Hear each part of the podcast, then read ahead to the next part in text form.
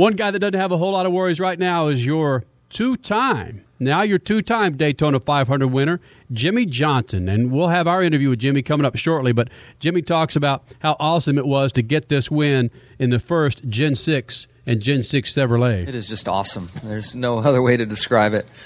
Um, 400 starts. Every one of those starts with Lowe's and Hendrick Motorsports. Forgot about that. Um, got a little material left over. Um, to be the first to win the Gen 6 in a Gen 6 car, and, and that car is a Chevrolet, a Chevy SS. Uh, just a very, very proud moment. It's, plate racing, as we all know in here, has been a little tough on the 48 for the last few years. So um, happy to get through it all, and um, you know, just a strong race car. I feel like the speed our car had in it um, allowed me to really have control of the race there late, and I felt like I was sitting on something all day, um, and was just ready to ready to have some fun when it counted, and, and it did. Jimmie Johnson goes on to say everybody was playing the odds, and the majority wanted to run on top of the racetrack. And boy, we, did we see that? Everybody was just playing the odds, and the majority of the, the competitors wanted to run the top. And the draft really works in numbers, and there's more there than the bottom. And uh, with the side drafting being being as um, effective right now, you could really choke down the bottom lane and pin a guy against the line and slow him down and then get away and have the, that long line of cars to surge you past. So the, the game's changed a little bit. It used to be defend the bottom, and right now it's defend the top.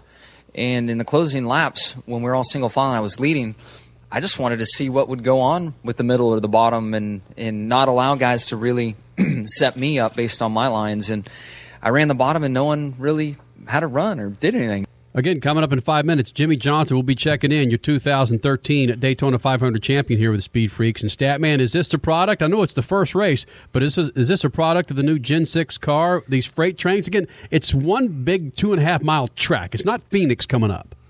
Well, you got to understand that whatever happens, the drivers are going to complain. I mean, Right. that, I say that all the time. In any series. In, in any series, Yeah. that's the driver's duty is to complain that you know the car is too slow, too fast, whatever, and they're going to tweak it until it doesn't work, and then they're going to complain about the new car.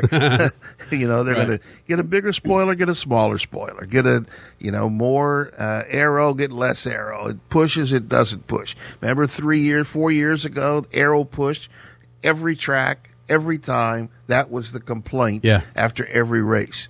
So now they got a car. You know, what's wrong with having a car that doesn't fit every condition? You got to drive. Drive it. Amazing. Go figure. drive. Right. right, exactly. Jimmie Johnson continues. Winning the Daytona 500 was bitching, but really they're excited about the rest of the year in this Gen 6 car. Definitely a great start for the team. You know, when we were sitting discussing things before the season started, we, we felt good about the 500, but we're really excited for everything after the 500. So I, I very hopeful and excited that uh, our 48 car will be really fast in Phoenix and Vegas and moving forward. So I think it's going to be a very strong year for us. Coming up at 8.15, we'll have your runner-up in the Daytona 500. Dale Earnhardt Jr. will be here in the Speed Freaks pits. But Statman, what's a post-race press conference? And Crasher, what's a p- post-race press conference without Jimmie Johnson being asked about something about Danica Patrick? How, and of course, he just throws it out there. She looked comfortable in the car and I think she did a really good job. She's really comfortable in the car and uh, being close to other competitors door to door. Um, whatever environment takes place on the racetrack, she uh, at these speeds she was very comfortable, held a great wheel and, and was smooth and predictable. Um, took advantage of runs when she had them. Um, you know, did did a really good job, and it was just a car on the track. I didn't think about it being Danica in the car. It was just another car on the racetrack that was fast. So, uh, and I, you know, that's that's credit to her and the job she's doing. I think the style of racetrack really suits her. Um, you know, we get into the other tracks, she has a tall learning curve ahead of her, but she continues to show her ability to drive race cars and, uh, and made history today and in fine fashion too. Jimmie makes a good point, Statman. Phoenix is not Daytona. No, it's a very different track. It's not a short track either. That's the you got to be careful about that. It's not a mile and a half.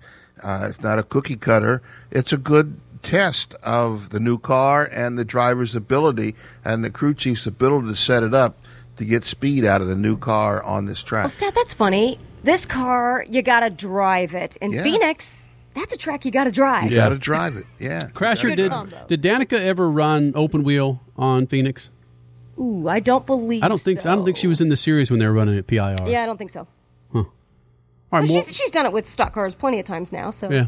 Again, Freak Nation coming up at eight fifteen Pacific. Dale Earnhardt Jr., your runner-up in the Daytona 500, will be- will be in here. Your top fuel winner from Phoenix, Tony Schumacher, will be joining us. Jay Busbee from Yahoo Sports checking in from Tona, Daytona, that is, talking about yesterday's mishaps and of course today's haps. But more with Jimmie Johnson. We had a chance well, to catch no, up we with him. also have AJ Allmendinger coming up at the Ah, end of this hour. That's right, AJ, AJ Allmendinger, Allmendinger. tested with Penske Racing earlier this week in the IndyCar side of things at Sebring, so that's going to be a pretty telling interview as well. But Yeah. yes, Kenny, you're right. We had a chance to catch up with your now two-time Daytona 500 winner, Jimmie Johnson, and we asked him if losing the championship the last two years, if that gave him a different fire in his belly on how he was approaching 2013. In 11 tony won. That one was disappointing because we we just lost our speed kind of mid chase and i'm if you know i look back over the years that's the year that i was disappointed in our results. Um you know last year and coming so close and really being in control up until phoenix. Um you know it's a lot easier to get over last year's loss than it was to get over the 11 loss when when tony won the championship because we we weren't a factor that year. But as far as the burn in your belly, do, does, does it differentiate on you wanting to get back up on the top of the podium for the championship between those two years?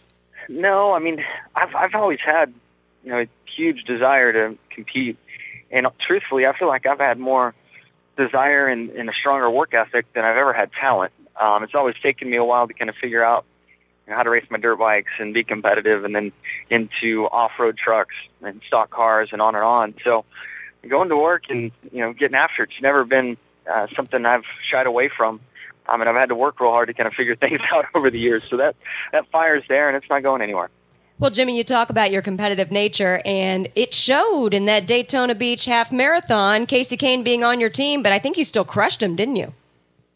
Yeah, that was a lot of fun. I know it sounds crazy, but I trained for a few months trying to improve my running ability, and I felt like I had the distance under control um, all along. But to actually run it in a respectable time was my goal, and I met my goal. It was under 90 minutes.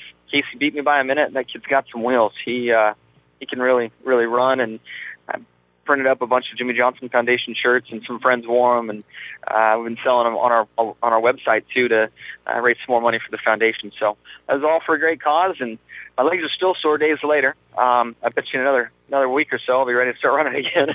Now, Jimmie, I saw those shirts. I think you're hashtagging them JJ Swag or Team JJF Swag, something like that. We freaks could use some of those. We've got a fitness team going on here. Fantastic, perfect. You're like, go It's buy on them. Team JJF. no, that wouldn't hurt. That wouldn't hurt. You know, it's all for the kids. We're just raising money for for kids. no, that's awesome. Jimmie Johnson joins us here in the Speed Freaks pits. And Jimmie, you talk about your fitness. Be honest with me, man. Let's say that you that you get through a half marathon. Can you recover soon enough and race maybe that night or race that day comfortably? Racing, it depends on the track. Racing wise, um, here at Daytona would have been no problem. Um, you would not want to go to Bristol or Martinsville or a road course following that. So you just, you know, each track has its own challenges. Daytona is more of a mental game and watching your mirrors and understanding the draft and really playing chess all night long. Where uh, a few other tracks are far more physical, and that that'd be a pretty bad idea. Again, talking about fitness, Jimmie, when you get in shape for whether it's Bristol or Daytona or or in the off season, is it just as important to be in shape off season as is in shape? You got to stop and and relax at some point. Yeah. Um, so I, I try to do that in the off season. What's frustrating though is when you train, especially this endurance stuff, your calorie intake a day when you're training properly is pretty high. I mean, probably about 4,000 calories, you know, I burn a day, so I need to eat that much. Then you shut off the training and pour in 4,000 calories and you're only burning 15 or 1,700. you start putting on weight pretty quick and it's no fun coming back after a few months off. That's hard. And this year I did a good job. I had a triathlon in December that I did and then getting ready for this half marathon kept me somewhat honest through through the holidays. I did totally check out over New Year's and ate and drank whatever I wanted, and that was a lot of fun. But coming back wasn't any. Yeah, you don't weigh yourself after after an afternoon golf game, do you? No, gosh, no, I can't even see straight then. And golf golf equals beer, you know. Heck yes.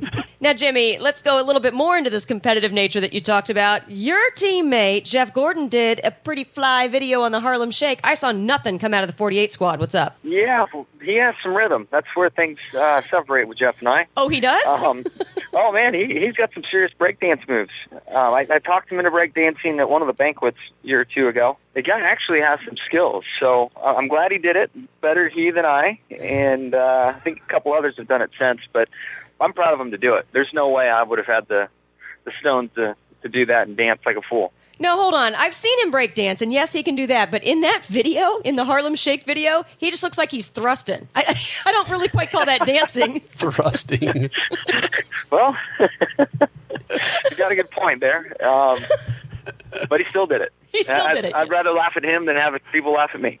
Aw. Your 2013 Daytona 500 champion, Jimmie Johnson, joins us here in the Speed Freaks pits. And Jimmie, you've won the Daytona 500 twice. Now, what happens for you mentally? Once you leave the track, do you automatically focus on Phoenix? Depends on how you finish.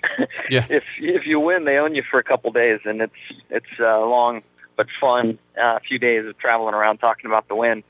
Otherwise, eh, we, we've had the West Coast, and it's time to change gears. The style of racing, the cars, everything's so different that uh, you just got to move on and, and worry about downforce racing instead of plate racing.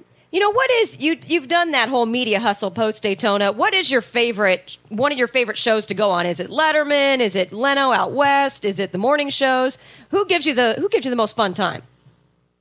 the the late night shows are always fun, and you know Leno is such a big uh, car nut that uh, I've always enjoyed going on his show. Fallon is is great too, and I've really enjoyed uh, the, the times I've been on his show.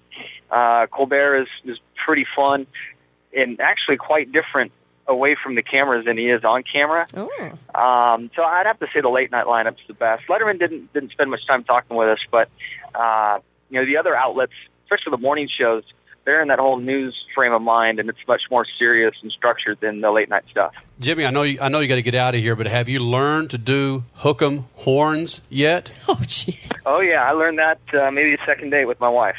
And then did she slap you? Well, of course we we do down horns. So, there you go. I mean that's the only way things were going to proceed with my wife going to OU. Oh boy. Jimmie Johnson, your 2013 Daytona 500 champion. Thank you for taking time to come in the Freak Nation, you bastard. Right on. Thanks.